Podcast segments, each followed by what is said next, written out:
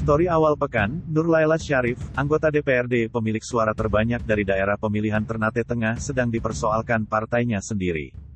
Bukannya memperkuat, justru malah semakin dilemahkan.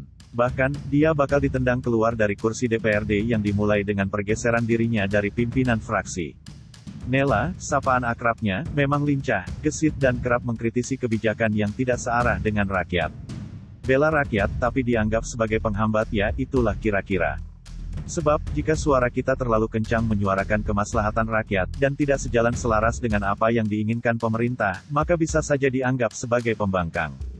Benarkah, Nela, sudah tak lagi bersuara kencang, monitoring media sepekan, tak ada kritikan lagi dari Nela, dia hanya mengomentari soal rehabilitasi anak-anak yang kedapatan isap lem, lalu membuat pernyataan mewarning pengelola hotel, penginapan, losmen yang mengizinkan anak-anak check-in.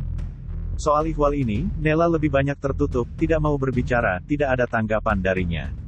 Doktor ilmu komunikasi ini, memang jadi representasi rakyat, terutama warga di Kecamatan Ternate Tengah. Banyak harapan dan aspirasi dititipkan ke dia, Nela Red. Saat mencalonkan diri sebagai anggota DPRD, Nela hanya bermodalkan Ikang Ngafi. Ada sosok penting di balik keberhasilannya, yaitu sosok sang ibu. Gaya kampanye door-to-door dengan politik Ikang Ngafi sukses mengantarkan dia ke gedung rakyat. Komunikasi politik dibuat oleh ibunya sendiri, dengan kekuatan doa serta komunikasi secara human interesting. Maaf, Tong cuma punya Ikang Ngafi Sadiki ini eh, barangkali ada manfaat buat Ngoni, begitu kira-kira cerita, seperti kata kerabat dekatnya bercerita saat kampanye pilek. Namun hari ini, doa ibu yang kuat dan Ikang Ngafi nyaris terbuang sia-sia, karena masalah internal partai.